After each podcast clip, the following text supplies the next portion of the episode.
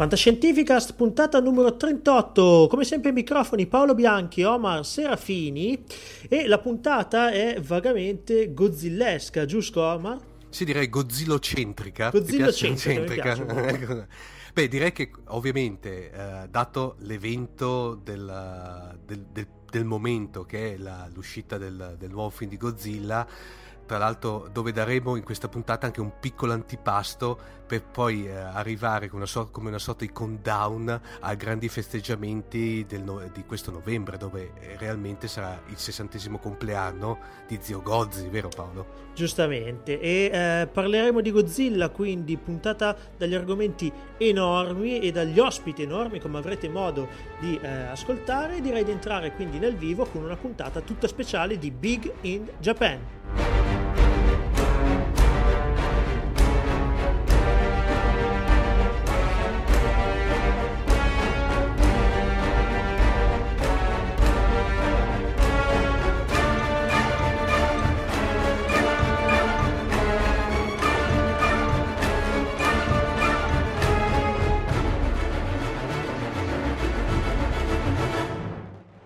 Visto sabato scorso in tutto lo splendore dell'IMAX, stiamo parlando oggi in Big Japan di Godzilla di Gareth Edwards, già resista di Monsters nel 2010. Eh, film Godzilla centrico come, come, Omar l'ha definito eh, con Aaron Taylor Johnson, Ken Watanabe, Elizabeth Olson e probabilmente la, ehm, diciamo, la recitazione più breve di Juliette Binoche che si sia mai eh, riscontrata nella storia. No. La, lasciate il microfono. Vabbè, beh, questa qui è bellissima, in effetti è una delle cose che poi è passata in secondo piano, no? Sbandierata a tutti gli effetti, poi in effetti quanto sarà stato in tutto Paolo? 10 minuti. Sì, no, più dei 13 secondi della, esatto. Gino in eh, Godzilla Final mm. Wars, ma sicuramente esatto. ben al di sotto delle performance della Binoche di solito. Eh. No, direi Paolo che eh, volevo fare un discorso un attimino un po' più ampio per ben, meglio collocare, soprattutto a chi non è addentro nella saga de, del grande G, eh, questo film. Eh, Permettimi quindi, di, eh, soprattutto mi permettono i nostri ascoltatori, di introdurre solamente una brevissima terminologia che noi appassionati e non dico esperti del, del grande G suddividiamo la, la cosiddetta filmografia di Godzilla. La filmografia di Godzilla attualmente, Paolo, viene suddivisa in tre, de, ehm, in tre fasce denominate ere, che sono ere temporali e prendono i nomi dal periodo della storia giapponese. Per cui abbiamo la, la primissima saga di Godzilla, per intenderci, dove c'è il Godzilla originale, che secondo me a tuttora rimane, quello del 54 rimane insuperato, viene definita era Showa, che prende il nome dal periodo della storia giapponese che corrisponde, corrisponde al regno dell'imperatore Hirohito eh, mm-hmm. questa era va grosso modo della seconda guerra bravissimo, mondiale bravissimo. Okay, che que- va grosso modo da fine del, del, del, del, 20, del 1926 ad inizio inizio del 1989 questa fascia comprende la fi- filmografia diciamo storica di Godzilla che va da Godzilla del 54 fino all'ultimo distruggete Kong la terra in pericolo del 75 a questa era è subentrata la Eisei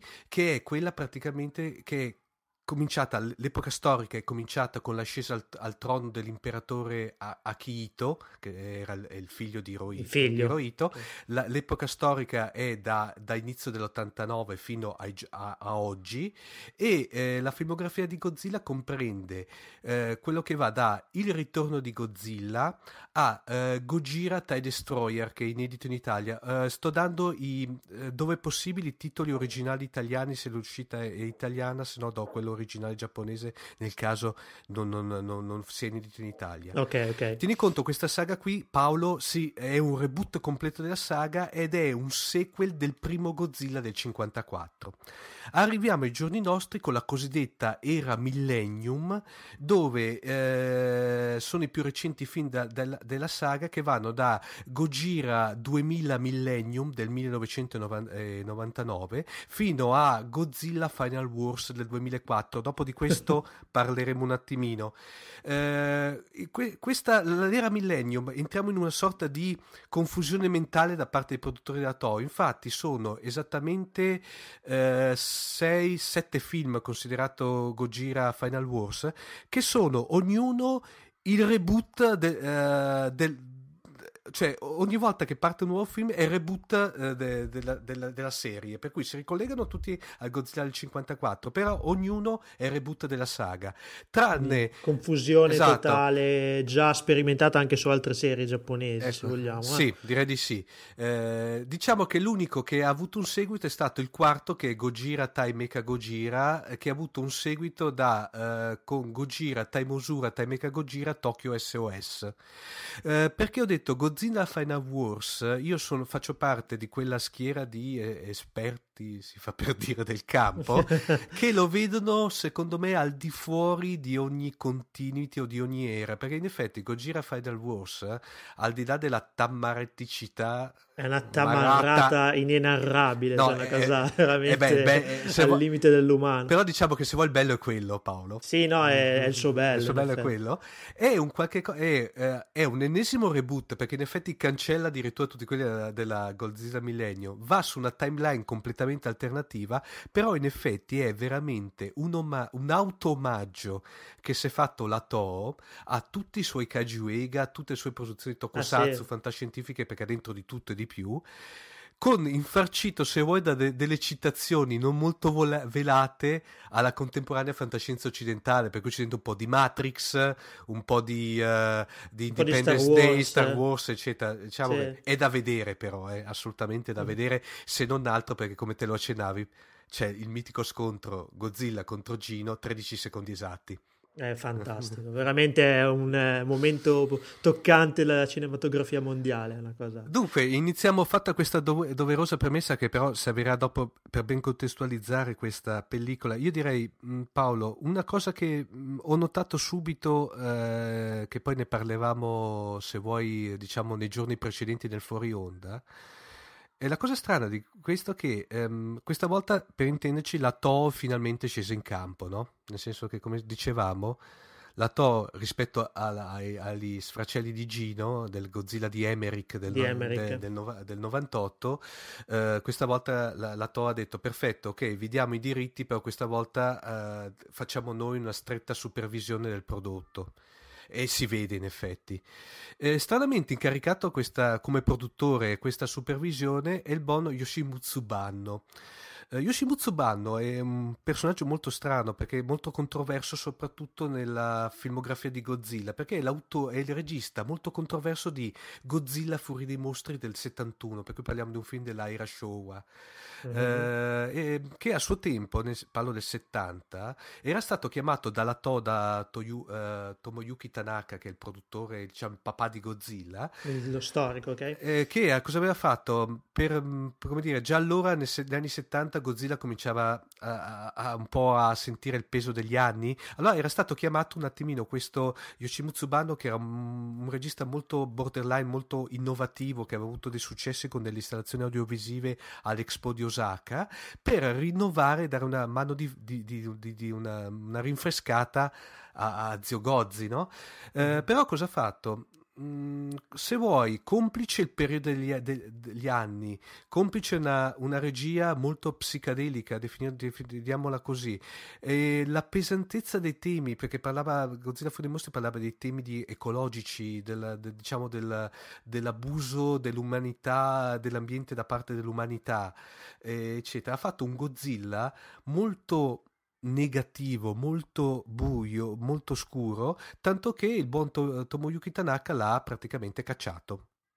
lanciato direttamente. Esatto, per cui okay. sembra strano che il più abiurato, uh, come posso dirti, regista e controverso regista è stato chiamato per rinverdire un'altra volta, sembra finché le abbiano dato una seconda possibilità, il marchio.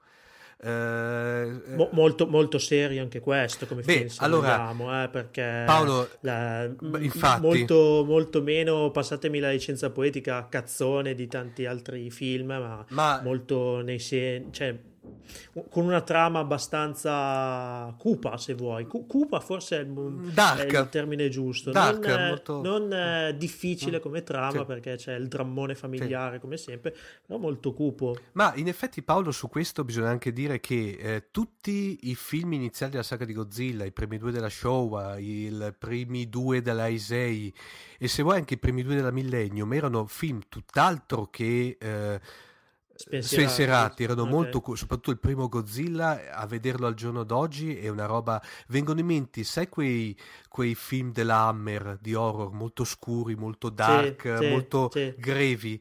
Secondo me uh, Garrett, il, Garrett il, il regista, uh, questo regista americano ha, è riuscito a, a, a trasferire questa cupezza Forse l'unico appunto che, che mi consenti di, di, di muovere a, a, questo, a, questo, Godzilla è il fatto che secondo me eh, è un po' quello che poi una delle nostre due dolci metà aveva notato alla fine del Godzilla. Eh, ma c'è poco Godzilla. In effetti è, esatto. è vero. Cioè, diciamo, un, uno, un, uno, un neofita del, del personaggio vedendo questo film rimane eh, perché è un bellissimo film d'azione con dentro un po' di dramma familiare. Godzilla appare l'ultimo quarto d'ora.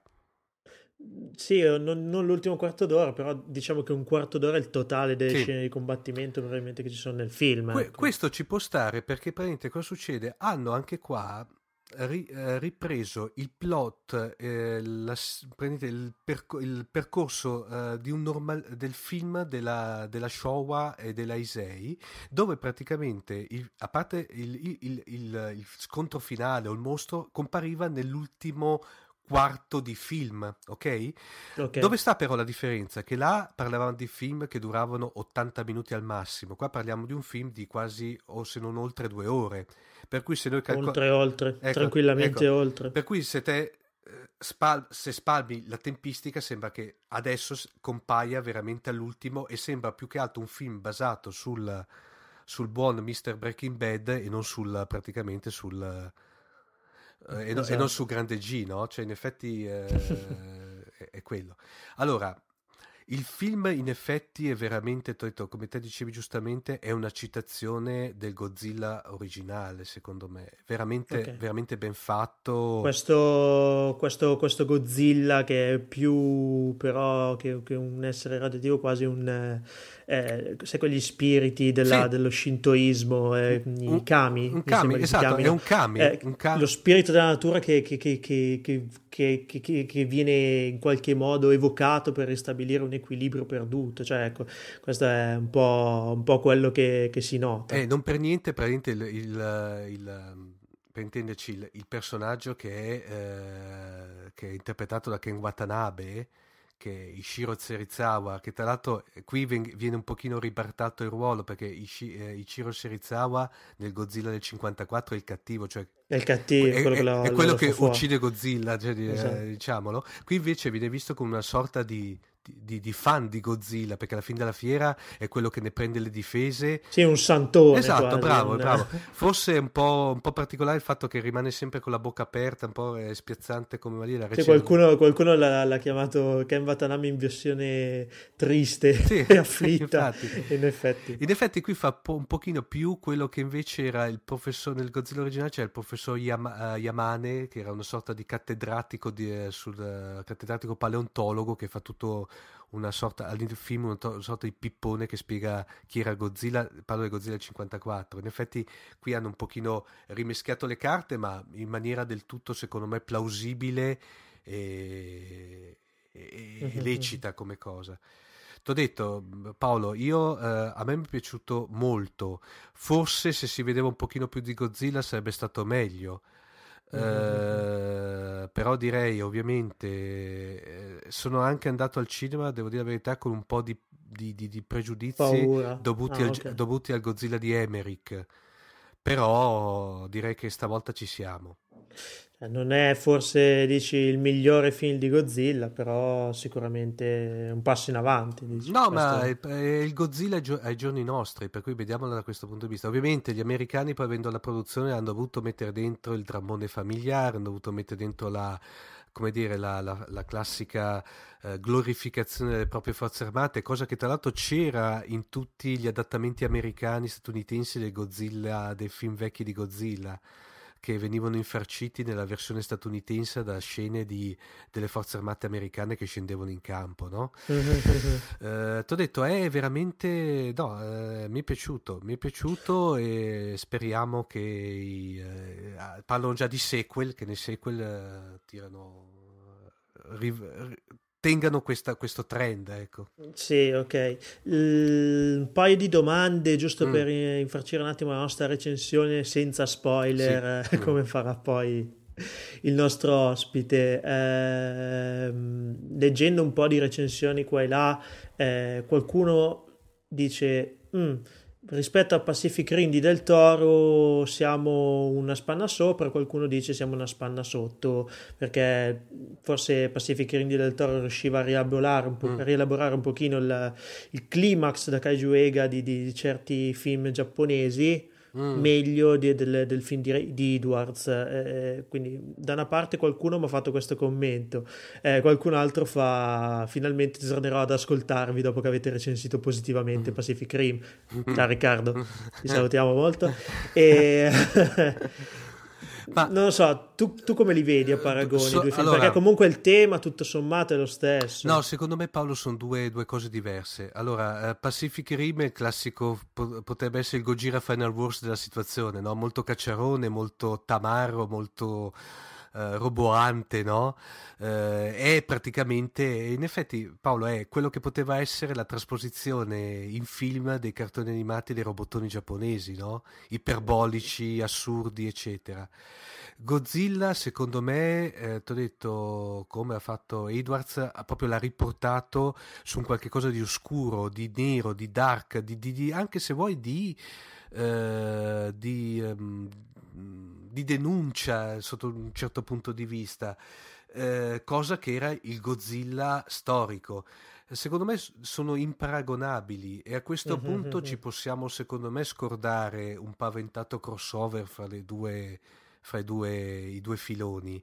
Meno male. No, meno, no, no, meno male, ma perché sono due, due, due, cose, due cose, diverse. Uno è come dire, mi, eh, guarda Paolo, uno è come vedere uno sceneggiato di, eh, del non saprei dirti, dell'ispettore Derrick, con tutto ciò che è però molto intellettuale e molto ragionato, uno vedere Squadra Cobra 11, no? Macchine che Sempre si... per stare in ambito sì. teutonico. Ecco, dici, cioè, okay. sono due cose completamente agli antipodi. Non... Il termine di paragone mi sembra abbastanza yeah. azzeccato. E, eh, vabbè, ultima domandina, o mm. comunque stimolo alla discussione, è, dato che sei un esperto di Kaiju, cosa ne pensi dei famosi Muto?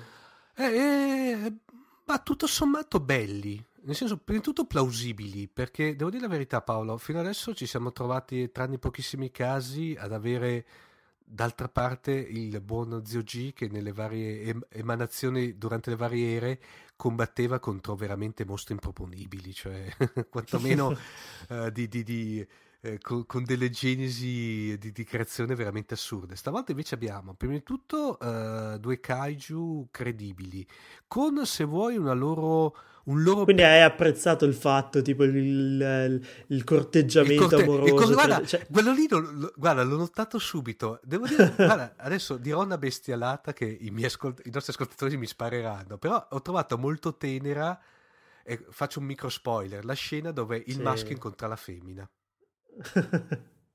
Che poi c'era una certa, almeno te, da questo punto di vista sei più esperto di me, c'era una certa plausibilità anche a livello biologico, cioè... Sì, oddio, oh, sì, sicuramente, però ecco.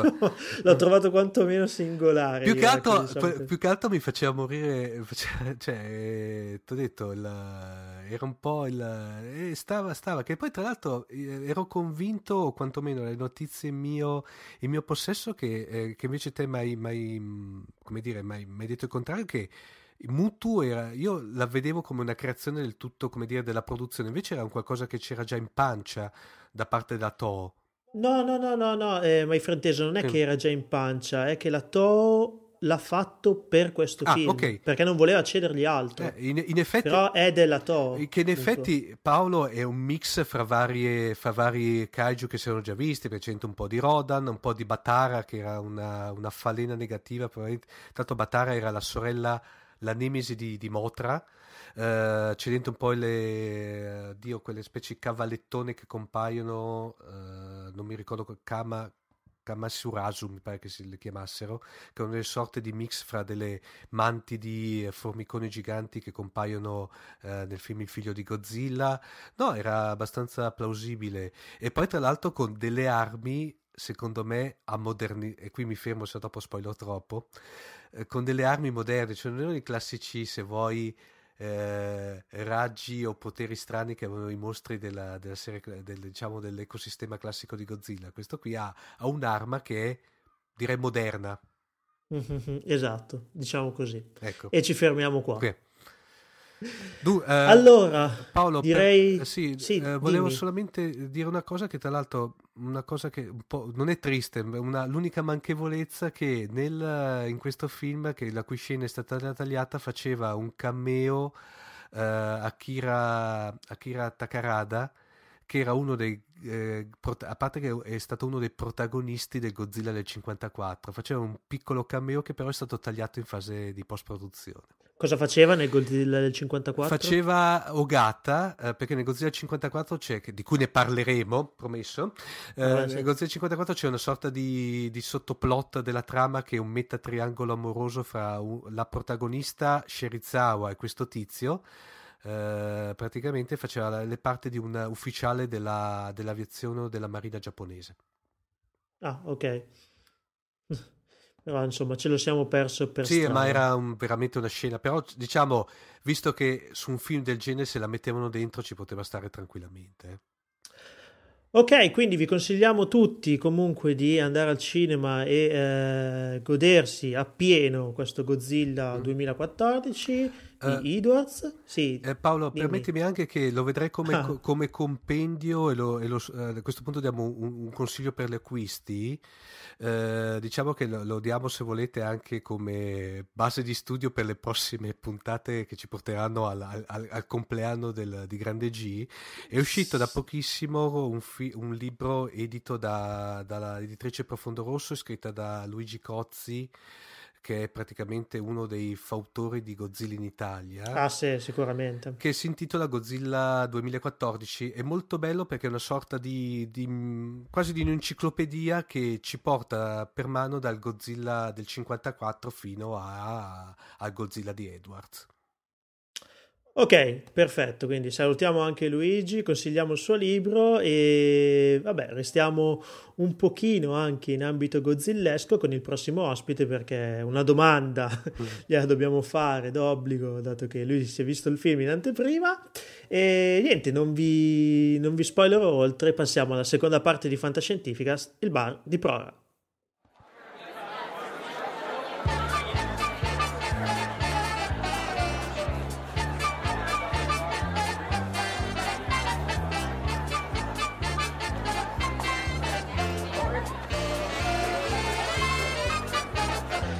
Un onore in questa puntata di Fantascientificast avere al nostro tavolo del bar di Proara Alessandro Preda, eh, conosciuto per la rete come il Doc Manhattan. Ciao Alessandro.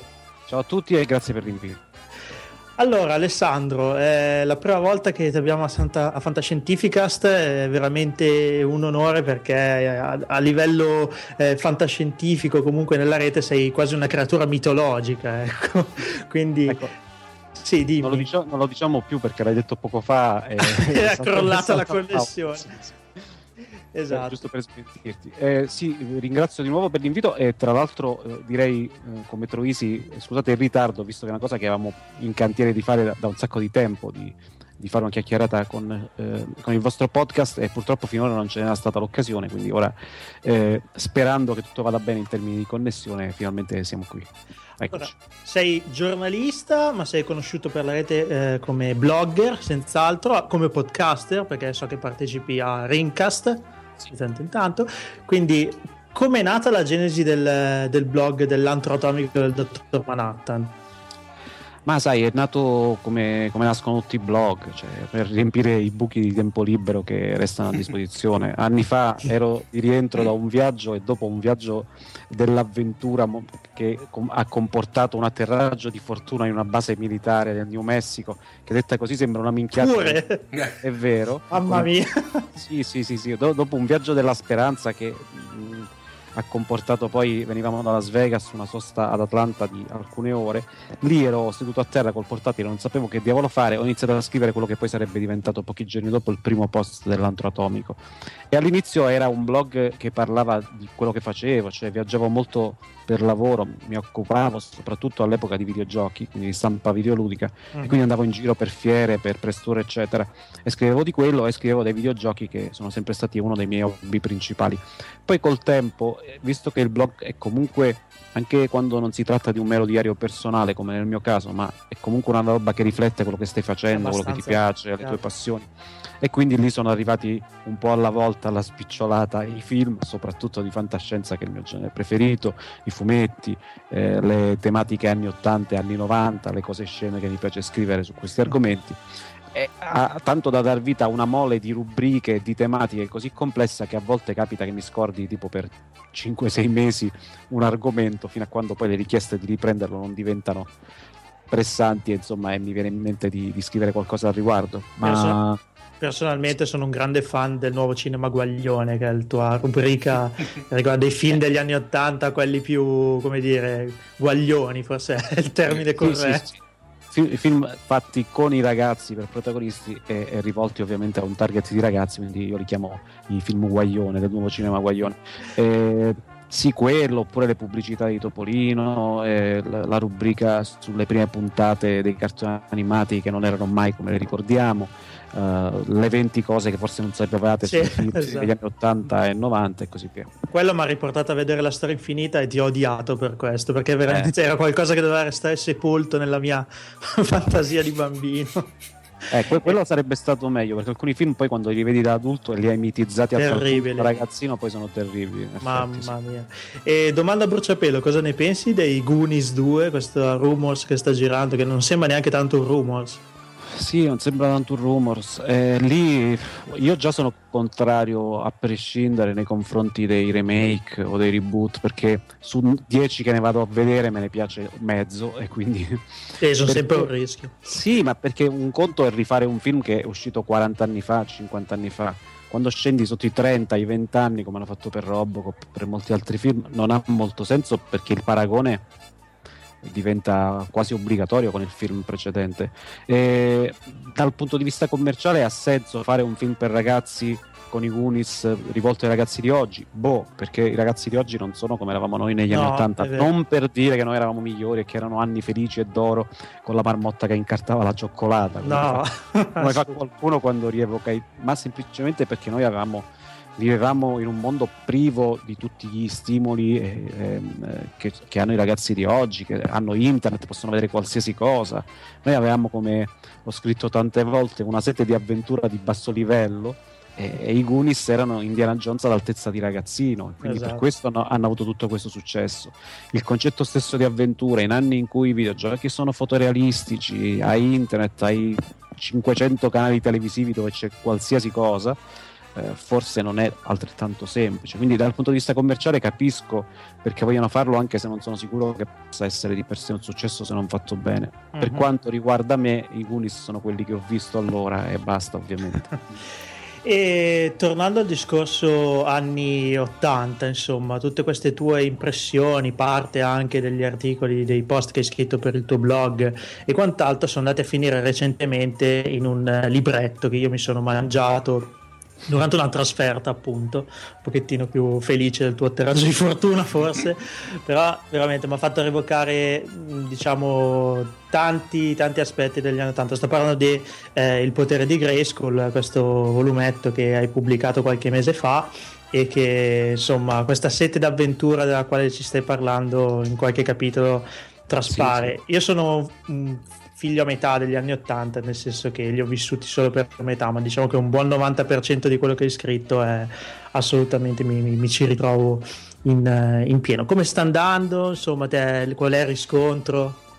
Beh, il libro sta andando molto bene, è già arrivato alla terza ristampa e sta andando, sì, sta andando, molto meglio di quanto pensassimo non solo io, ma anche e soprattutto l'editore che non se l'aspettava. Tra l'altro questo libro è nato su suo impulso perché mi ha contattato un anno fa, è un mio vecchio amico, un amico di vecchia data, e mi chiese se insomma, eh, avessi voglia di scrivere questo libro sugli anni Ottanta. Visto che lo chiedeva a me, io ci ho pensato su quei due o tre secondi, come, come mi piace ricordare, e ho accettato e ho scritto un condensato di, di ricordi e sensazioni su eh, meraviglie e mostruosità degli anni Ottanta, come recita il sottotitolo, cioè tutta una serie di mode e di, di cose che eh, all'epoca erano normali e quindi noi le vivevamo come la nostra quotidianità e a riguardarle oggi fanno un po' specie, scritte con quello spirito ironico che è quello che poi come sa chi legge il mio blog, chi segue il mio blog, è quello che utilizzo per tutto nella vita. So, fondamentalmente, ogni tanto c'è qualcuno che, mi, che ehm, crede che il fatto di parlare in tono ironico di un telefilm o piuttosto che di un film o altro, un cartone animato, vuol dire disprezzarlo o denigrarlo, no, eccetera. No. Secondo me l'ironia è la chiave di lettura della vita in generale. Ma non voglio fare il filosofo da, da due lire, però il filosofo d'accatto, però è il modo in cui io guardo le cose, quindi anche delle cose che mi piacciono eh, io le, le, guardo e ne parlo con ironia. E, eh, e quindi fondamentalmente ho fatto questo anche e soprattutto per gli anni 80 che già di loro a guardarli oggi hanno un bel po' di robe che, che sono abbastanza ironiche ed è stata poi uno de- dei punti fermi una delle poche cose che ho fatto coscientemente quando eh, il blog ha iniziato a prendere piede cioè quello di guardare al passato senza gli occhi foderati di prosciutto uh-huh, della nostalgia, uh-huh. ma cercando di vedere le cose per quello che erano. Le mode degli anni Ottanta erano orribili a guardarsi, puoi avere tutta la nostalgia. Puoi avere tutta la nostalgia del mondo e gli occhi foderati di prosciutto del mondo, ma le giacche con le spalline di Mazinga non si potevano guardare. I, i, i scaldamuscoli fluorescenti non si potevano guardare, mallet, il mallet è una delle pettinature più brutte della storia dell'umanità, credo, credo tra l'altro ormai condannata da un paio di, di, di convenzioni di Ginevra. Creda come... vendetta al cospetto di Dio. Sì, ass- ass- assolutamente, assolutamente. E dunque, allora, in questa puntata abbiamo parlato ovviamente del un film che qua a Fantascientifica stavamo aspettando parecchio, che è il nuovo Godzilla. Allora, in pieno stile antratomico ti chiediamo una recensione senza spoiler, classico tu, insomma, qualche impressione. Sì, allora, sono andato a vedere qualche giorno fa, quindi tre giorni prima di questa registrazione. E, um, il film nel complesso è un bel film. Ho, ho, le, ho scritto una recensione e ho messo tre presidentesse Olivia Wilde, che è il metro di valutazione dei film di qualsiasi altra cosa sull'antratonico, e tre presidentesse su cinque e c'è questa cosa che un sacco di gente ha detto ah allora una merda non lo vado a vedere perché ormai su, su, internet c'è questa polarizzazione estrema dei giudizi per cui tre non va bene. Sì no esistono le merde assolute i capolavori indimenticabili della storia del cinematografo. E no esistono anche i bei film i film discreti i film così così però i film brutti però sai c'è una cosa bella e i film quasi bellissimi. E, è un bel film ma non è un film perfetto per i miei gusti ovviamente perché è un bel film perché è girato bene. È girato bene c'è una prima parte che è, è credibile è verosimile. Ora senza voler spoilerare niente a nessuno ha un approccio completamente diverso rispetto a Pacific Rim pur parlando entrambi film di mostroni giganti di Kaiju. Perché ehm, mentre Pacific Rim è un film molto buttato sull'ironia su un tipo di umorismo molto ammiccante nei iperbolico confronti, anche se insomma vuoi eh sì, eh, eh sì, sì, Stereotipi sì. da picchiatura Chiama... li avevi definiti. Sì, chi... chiamare i mostri che sono dei kaiju kaiju già ti fa capire quanto invece eh, Godzilla no ha un approccio serioso cercano di, di rendere omaggio alla storia di, di, Godzilla con una storia con un'interpretazione del personaggio del mostro intendo che alla fine eh, sembra molto originale, se avete visto il trailer sapete a cosa mi riferisco, se avete visto il film ancora meglio, ma eh, in effetti è eh, fedele a una certa visione di Godzilla, non il primissimo, non il primo, eh, primo Godzilla, ma diciamo un, un, Godzilla venuto un po' dopo, non voglio dire altro. E... Frutto del fatto che probabilmente la Toli guardava a vista con, con il fucile. Sì, sì, sì, no, ma è, è, ehm, a, a, parte il fatto che Godzilla esteticamente finalmente è Godzilla, sì. che sembra una cosa scontata da dire, ma chi ha visto quell'orrore del no. 98 Gino, sa, Gino è rimasto nel, nell'immaginario esatto, negativo. Gino, Gino, è rimasto popolare i nostri incubi con le sue scorpacciate di pesce. Esatto. Ma eh, questo Godzilla è, un Godzilla, è Godzilla anche se alle gambotte hanno scritto alcuni un po' troppo magre, ma eh, e in più c'ha dei lineamenti, c'ha le narici di un gorilla, che eh, è una citazione, cioè se vogliamo un omaggio al fatto che come sapete Godzilla con gira era la, la balena gorilla, eccetera, eccetera. C'è anche una spiegazione sul passaggio del nome da Gojira a Godzilla, con un gioco di parole sulla parola Dio, che ovviamente in italiano se n'è andato a ramengo, ma sentendo i dialoghi capisci che c'era. E in più ci, stanno, ci, sta all'inizio Brian Creston che fa una parte molto bella e ricca di pathos. Eh, Brian Creston, come tutti coloro che hanno visto Breaking Bad sanno, è un attore incredibile. Mm-hmm. E insomma è un bel film nel complesso, dove sta l'inghippo e che c'è poco Godzilla cioè, le, le, scene in cui Godzilla spacca tutto sono bellissime e sono in grado di far uscire il sangue dal naso a qualsiasi appassionato cresciuto guardando quei film improbabili con le tutine di gomma, con i mostri con le tutine di gomma, come abbiamo fatto noi eh, tanti anni fa sulle reti private. Ma eh, c'è poco Godzilla, cioè i combattimenti in cui è presente Godzilla sono pochi e c'è troppo spazio invece dedicato ad altro laddove peraltro intendo soprattutto una parte su un attore che, fa, che si chiama Aaron Taylor Johnson, se non, se non vado errato, eh, che, eh, che fa questo militare a cui succedono una serie di cose, eccetera ci fosse stato più Godzilla nel film di Godzilla, secondo me sarebbe stato un filmone davvero pazzesco. Eh, così ti resta un po' la voglia, cioè non esci dicendo che schifo, che merda di film ho visto, ti resta la voglia magari di vederne un altro. Più distruzione. Un po' di sete ti rimane. Sì, sì, no, la distruzione c'è, la distruzione c'è, solo che Godzilla ha questo ruolo che è un po', un po', come il film di Capitan Harlock, cioè non, non, dal punto di vista qualitativo, ma se avete visto il film di computer graphic di Capitan Harlock sapete che era un film su Capitan Harlock in cui c'era poco Capitan Harlock e, e, qui sostanzialmente avviene paradossalmente la stessa cosa. Questa Una... è la mia unica grande perplessità. Alessandro, l'unico micro spoiler che, che ti, ti chiedo personalmente, gli hanno almeno fatto il fiato atomico o no? Eh, certamente, è oh. una delle scene, le scene che dicevo che spaccano tutto, una soprattutto di una tamarraggine estrema, bellissima. okay. È incentrata ovviamente su quello, ma Godzilla è Godzilla, porca miseria. Lui e chi sta attorno, non aggiungiamo altro, eh, sono fatti bene comunque è che ci fosse stato il 50% più di quelle scene lì sarei uscito veramente soddisfatto dal cinema.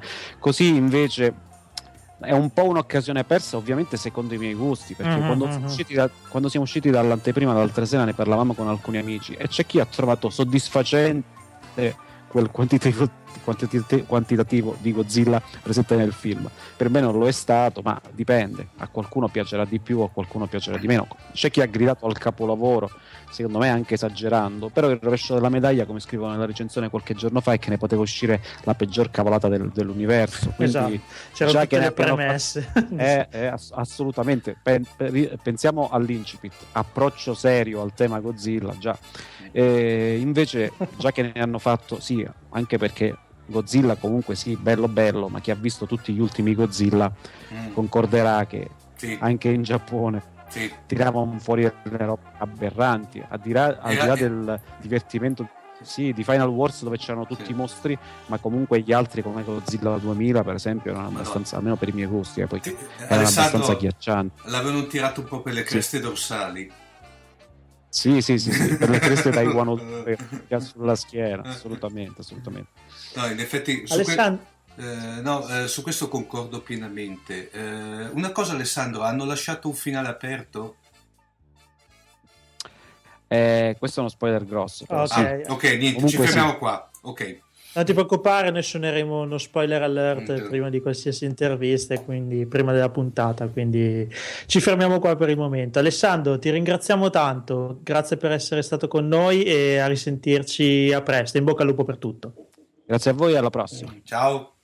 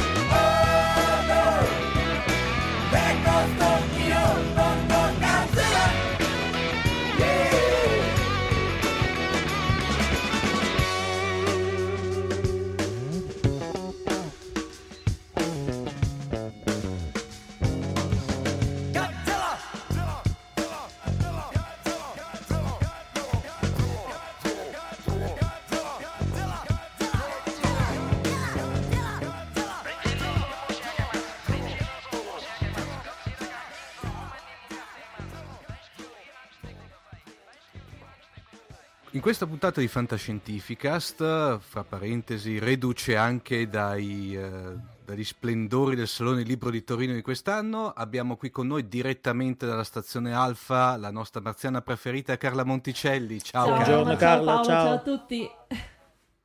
Allora Carla, prima, prima, di iniziare il tuo intervento, raccontaci dai brevissimamente com'è andata a Torino. Eh, devo dire che è andata bene, almeno per quanto mi riguarda, è stata molto interessante. Eh, abbiamo fatto un piccolo evento sul self-publishing ed era bella gremita, insomma, l'area interessata, ho conosciuto persone interessanti, insomma, è stato veramente bello.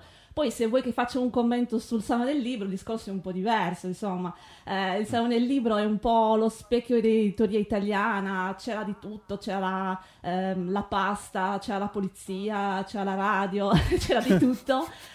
I libri c'erano. Scrittori, I libri c'erano, libri, c'erano appunto, libri, libri sì, c'erano. eh, che parlavano di appunto pasta, polizia, eh, quello che vuoi, radio, eh, e scrittori un po' meno, ecco, a maggior parte stranieri, vabbè, comunque è stato interessante da questo punto di vista. Fantascienza quasi niente, devo dire, eh. A parte forse uno stand, eh, pochissimo, però vabbè, lo sappiamo già noi, ne siamo consapevoli. Eh, nella nostra, come dire, valle di lacrime. La nostra ni- nicchia ecologica, diciamo così. esatto. Invece, Carla, di che cosa ci parli oggi invece? Oggi vi parlo di vita post-fisica. Oh, Eh, vita post-fisica, ovviamente nell'ambito della fantascienza. Però già capite dall'argomento che insomma la religione, la spiritualità eh, hanno a che vedere molto con questo argomento qua. E infatti eh, la vita post-fisica ehm, è, diciamo, all'interno della fantascienza, è un modo di rappresentare l'ambi- l'ambizione umana di vincere la morte o magari di prolungare la vita il più possibile, un po' come mh, le religioni ehm, fanno, oppure da, da sempre, dalla notte dei tempi, l'uomo eh, eh, ha creato questi culti religiosi per mh, ottenere delle risposte alle domande da dove veniamo, dove andiamo e soprattutto cosa succede dopo che moriamo. Eh, La- e l'altra quindi- parte, insomma. la, cosa c'è dopo, ecco, appunto dopo Cosa la vita fisica, cosa Esatto. succede? Se c'è qualcosa possibilmente. E così appunto ha fatto anche la narrativa, ha fatto anche la- la- il cinema, eh, le serie tv eh, nell'ambito della fantascienza. E, e diciamo che in ambito fantascientifico ehm, c'è questo parallelo tra il conforto che si ha nei, nei confronti della paura della morte, che si ha in campo, in campo religioso, quello che si può provare, che sto leggendo oppure vedendo un film che parla di vita post-fisica, almeno per un istante, in quel momento in cui eh, si è immersi nella storia, quasi ci si sente confortati da questo pensiero che insomma la vita, dopo la vita c'è qualcosa, ecco. e, e parlando appunto di vita post-fisica in ambito fantascientifico, io ho, ho voluto mm, suddividerla in tre tipi di approcci. Un approccio per così dire soft. preparatissima, Carla. Sì. sì. Pragmatica. un approccio per così dire soft, uno che definirei hard e uno diciamo intermedio. È un po' la schematizzazione, perché chiaramente ci sono delle sfumature tra l'uno e l'altro. Nell'approccio soft eh, abbiamo ehm, dei personaggi, delle storie con dei personaggi eh, che magari dopo essere morti, oppure per loro scelta, eh, ascendono a un certo punto a una vita di puro pensiero eh, e possono anche riapparire nelle vicende eh, sotto forma di fantasmi, emanazioni, apparizioni, robe del genere. Eh, questa ascensione alla vita post-fisica porta quindi un'esistenza eh, indefinita in una realtà interna- alternativa, eh, che, che appunto è metafora dell'immortalità dell'anima. E questo passaggio avviene però senza che si- ci sia alcuna spiegazione scientifica, in- rappresenta in certo senso una deriva fantasy, ecco, della, della fantascienza. Quindi appunto questo è l'approccio soft. Nell'approccio hard, al contrario, si cerca di dare una spiegazione scientifica e l'approccio hard riguarda soprattutto il cyberpunk, quindi stiamo parlando di una fantascienza molto più recente, è quando appunto iniziato, esiste la rete, si è parlato appunto di ehm, coscienze digitalizzate, intese come una riproduzione in ambito della realtà virtuale nella, nella rete della coscienza reale. E, e qui c'è appunto l'aspetto scientifico, cioè una serie di procedure, mh, non meglio chiarite ovviamente, con le quali si cerca di riprodurre, di trasferire, di fare l'upload eh, della coscienza reale all'interno appunto della, della rete. E, e in questo caso la differenza fondamentale con quella precedente è che è chiaramente stiamo parlando di una copia, cioè non è la coscienza che viene trasferita veramente caricata sulla rete, ma viene copiata. L'originale eh, alla fine muore, insomma, eh, è solo una coppia che, eh, che, persiste. E questa coppia, però, avendo tutto il suo background di conoscenze, di ricordi, di sentimenti, eh, alla fine ha la percezione di essere l'originale. Per cui si ha proprio l'illusione, in questo caso, dell'immortalità dell'anima e appunto di vincere, di vincere la morte. Abbiamo in visto anche caso... esempi di fantascienza recenti su questo tema. Eh sì, infatti adesso facciamo un paio di, es- di ah, esempi okay, molto... Okay. e, e, in questo caso, come dicevo, c'è un approccio hard, però non è fantascienza hard in, c- in, senso stretto, perché stiamo parlando di tecnologie che non esistono, che ancora sono lontane da essere create, se mai verranno create. Però non implica che ci sia proprio una, una deriva fantasy come nell'esempio precedente. E infine c'è un approccio intermedio, un approccio intermedio in, che sono storie scritte prima della rete che mescolano aspetti scientifici e altri per così dire spirituali o anche onirici e qui parleremo più di un caso particolare. Incominciamo con gli esempi, subito senza perdere tempo.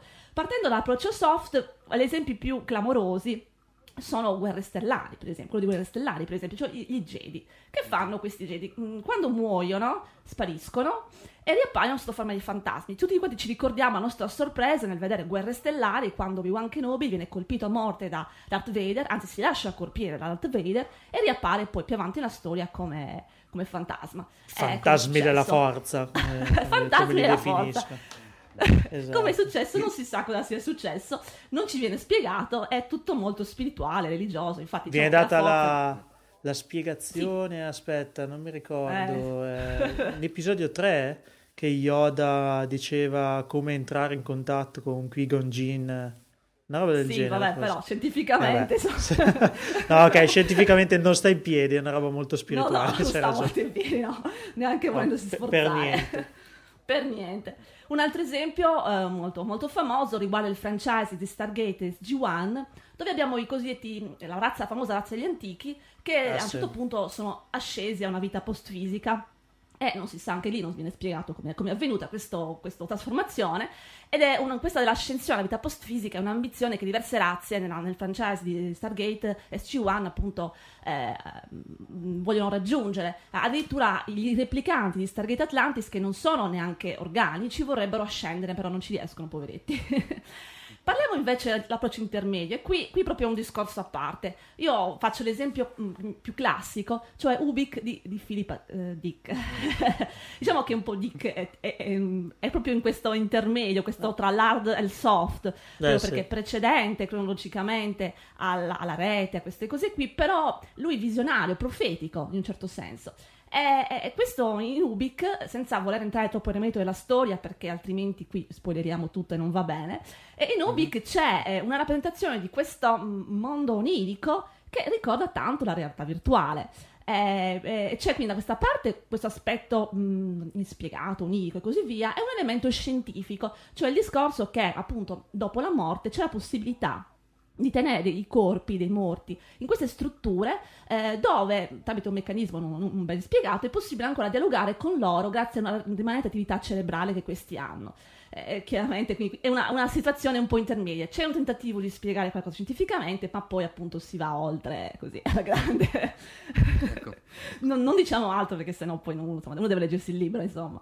Chiaro. E infine arriviamo all'approccio hard, e qui chiaramente ci soffermiamo un po' di più perché appunto si parla di cyberpunk, si parla di rete, di realtà virtuale, insomma, ci riguarda continuamente. Diciamo che siccome la, eh, la rete riguarda tutta la fantascienza più, più, recente, quindi non è necessario che sia il cyberpunk, eh, non è necessario che abbiamo, parliamo di cyberpunk per parlare appunto di vita post-fisica. La, la, si osserva in fantascienza come nella space opera, per esempio, o comunque in altri sottogeneri, non proprio specifici sulla rete. Però la rete, insomma, è un po' ovunque.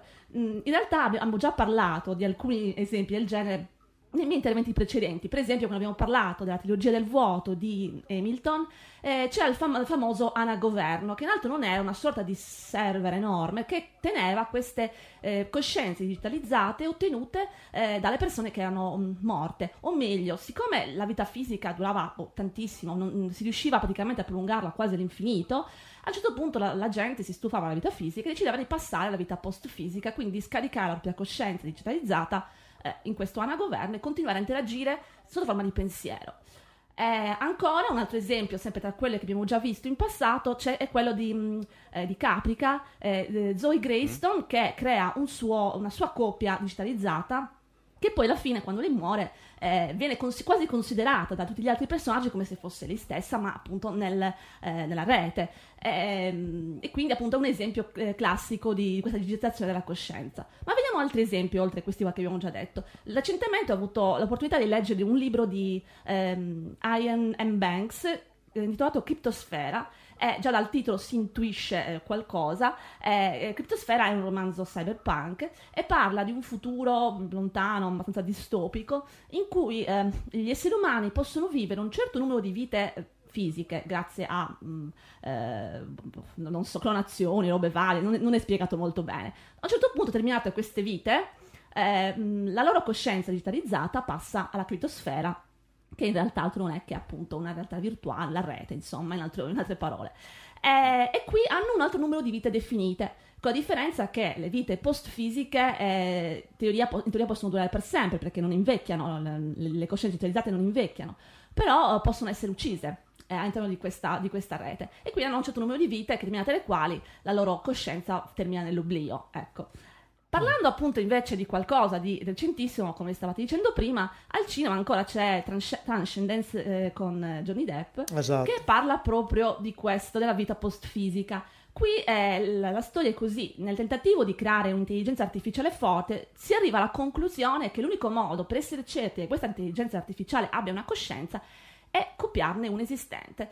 Eh, e quindi con questa premessa eh, il protagonista Will Caster che sta per morire decide di fare l'upload della propria coscienza tramite una serie di procedure complesse eh, all'interno appunto di, di un server eh, creando una copia digitale della sua coscienza che poi diventa quasi onnipotente proprio perché non ha più i limiti dovuti alla, alla, alla fisicità ecco ma può muoversi liberamente nella rete e diventare quasi, quasi una divinità in un certo senso.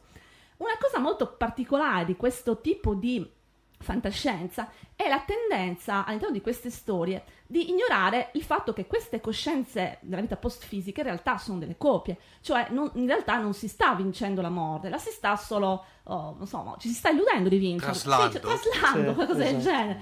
Ma in realtà l'originale eh, alla fine muore, cioè non, la coscienza originale muore, quello che resta è la copia, eppure tutti gli altri personaggi che ruotano intorno a questo, a questo personaggio appunto che passa la vita post-fisica si comportano oppure, mh, mm, come se eh, credessero che, che, sia l'originale, oppure si illudono che sia l'originale, non si capisce bene. Diciamo si, si dà questa, questa impronta, ecco, se raramente si prende in considerazione il fatto che invece è appunto una copia, che l'originale appunto muore.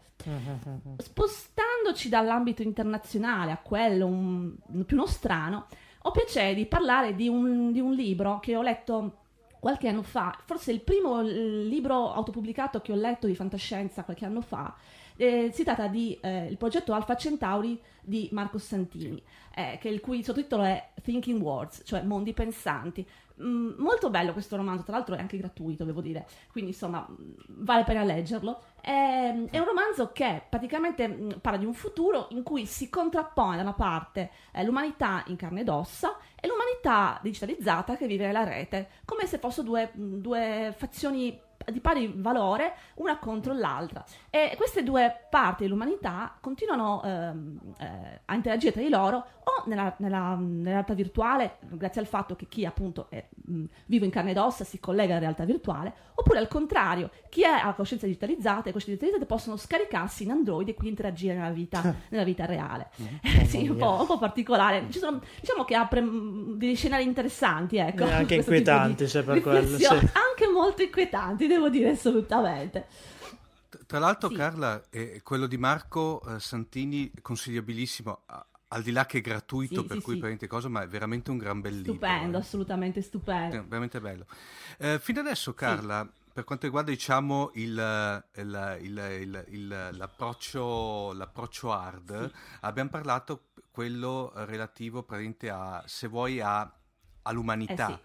Eh se, non sbaglio, praticamente c'è anche eh, in, una, in, un libro che, diciamo, in, un, in un libro che ti tocca direttamente, c'è anche un discorso legato agli alieni, giusto? Eh sì, esatto. Io ho avuto il piacere di, di tradurre un, il romanzo di Richard J. Galloway a Mantarra, che è il primo romanzo della trilogia intitolata L'ascensione di Valil. Già dal titolo si capisce che stiamo parlando di qualcosa del mm. E in questo romanzo eh, i protagonisti sono degli alieni, eh, una specie aliena chiamata Brunan, che esiste da miliardi di anni eh, che è arrivata a un tale sviluppo, diciamo, fisico eh, da non poter più andare oltre e eh, quindi per poter continuare a svilupparsi, ad evolversi, ha deciso di abbandonare i propri corpi e di passare a una vita post-fisica eh, tramite un processo di digitalizzazione della, della coscienza eh, che porta però alla morte del corpo. Eh, e questa, questa specie quindi si è estinta in questo modo dal punto di vista fisico, è, è, è, andata a vivere in questa realtà alternativa, quindi virtuale, una città costruita in una sfera, in questo mondo virtuale, eh, dove vive e continua appunto eh, la propria evoluzione scientifica, tecnologica e così via. Eh, però eh, chiaramente questo tipo di vita virtuale dipende ancora dalla vita organica perché ha bisogno di energia per esistere. Eh, questi, eh, questi, alieni hanno, sono talmente, talmente potenti, talmente, talmente, evoluti da essere in grado di instillare la vita in altri pianeti per poi sfruttare la biomassa per ehm, alimentare eh, la, propria, la, propria, città. Sono quasi dei parassiti così descritti. Sì, in un certo senso sì, quasi dei parassiti, perché da una parte creano ma dall'altra parte sfruttano, quindi non so, in simbiosi forse con la vita mm. reale, non so, una cosa del genere. Simbionti. E comunque, con simbionti, mi piace di più. Sì. E comunque cosa succede? Succede che a un certo punto rendono, alcuni di loro si rendono conto che eh, queste mh, coscienze, queste, che poi sono, mh, interagiscono tra di loro tramite degli avatar, stanno mh, diminuendo sempre più, sempre più. E quindi vogliono cercare di capire cosa sta succedendo. E nel farlo la storia porta la protagonista, questa mantarra, guarda caso, sulla Terra un pianeta a caso, eh, dove eh, mh, attraversa tutta la storia della, dell'umanità, dagli uomini primitivi, fino ad arrivare agli anni 70 del XX secolo, eh, dove interagisce appunto con dei ragazzi in una, nella periferia inglese. E insomma qui parte la storia, se non vi dico altro, insomma, non entriamo nel... e anche qui, come appunto abbiamo visto nel discorso del libro di Marco Santini, c'è il, il passaggio contrario, cioè eh, dalla vita post-fisica si torna a quella fisica, la coscienza viene scaricata in una sorta di ibrido alieno-umano che appunto interagisce sulla, nella vita fisica. E appunto a questo proposito eh, voglio solo appunto fare una precisazione. Finora abbiamo por- parlato, quindi parlando di vita post-fisica, di un passaggio della coscienza dalla materia eh, o alla non materia in senso stretto, cioè al, al fantasma, all'emanazione o quello, quello che vi pare, oppure a un software che di per sé è immateriale, ma che ha bisogno di qualcosa di materiale, un server per esistere, per girare, diciamo, ed energia anche, ed è quindi anche qualcosa di misurabile. È diverso il discorso quando questa coscienza si viene a spostare dalla materia ancora all'altra materia, come per esempio eh, per quanto riguarda discorsi, le storie che riguardano la clonazione. Eh, qui però rientriamo in un altro campo che potremmo definire quello più della reincarnazione che della vita post-fisica. Eh, la cosa particolare è che in questi passaggi, soprattutto eh, negli ultimi decenni, quando è cominciato appunto questo tipo di eh, eh, narrativa o di, di, cinema che parlava della clonazione, si tendeva a dare per scontato che questi cloni avessero tutto il background del, degli originali, non si sa per quale, per quale motivo. E questa è una cosa un po' particolare, quindi anche qui c'è un aspetto magico, non spiegato, diciamo, tra virgolette, talvolta anche in film che pretendono di essere anche abbastanza scientifici. Però vabbè, mi viene un esempio così a Oblivion, però vabbè, lasciamo perdere. e insomma, e poi vabbè, volendo, di, volendo, anche dire un'altra cositina così piccola, piccola, piccola, eh, che parlando invece di di alieni, eh, gli alieni hanno delle tecnologie che noi non conosciamo, quindi va bene più o meno tutto, e in questo caso si può pa- addirittura pensare che la coscienza venga trasferita in maniera eh, biologica, genetica, così via, fino insomma con delle spiegazioni che chiaramente però eh, non, per, per, per, gli umani non vanno bene, però siccome sono alieni vanno bene comunque. Benissimo. Carla, Grande... Grazie mille perché vabbè comunque hai trattato un argomento che è onnipresente l'hai preso proprio da un punto di vista scientifico possiamo dire nel senso eh, che l'hai preso sì. proprio per le corna come si dice. Esatto. Quindi ti ringraziamo tanto e ancora complimenti per la tua apparizione Grazie. al Salone del Libro e ci risentiamo presto insomma, per parlare di fantascienza e spiritualità. Grazie grazie a voi ciao a tutti. Ciao Ciao.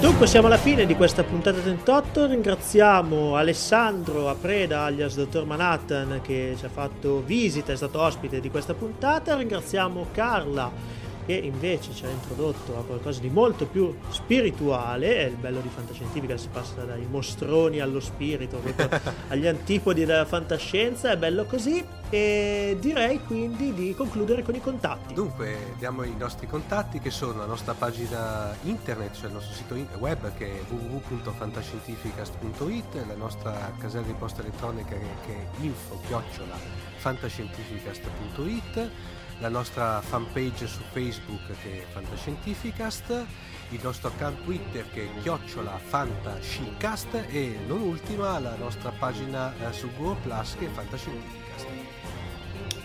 Bene, è proprio tutto, come avete visto siamo stati molto rapidi nell'esecuzione di questa puntata numero 38, cercheremo di mantenere il ritmo ovviamente con nuove fantastiche avventure nella galassia insieme a Fantascientificast. Noi vi salutiamo, quindi vi diamo appuntamento a tra un po'. Ciao! Ciao!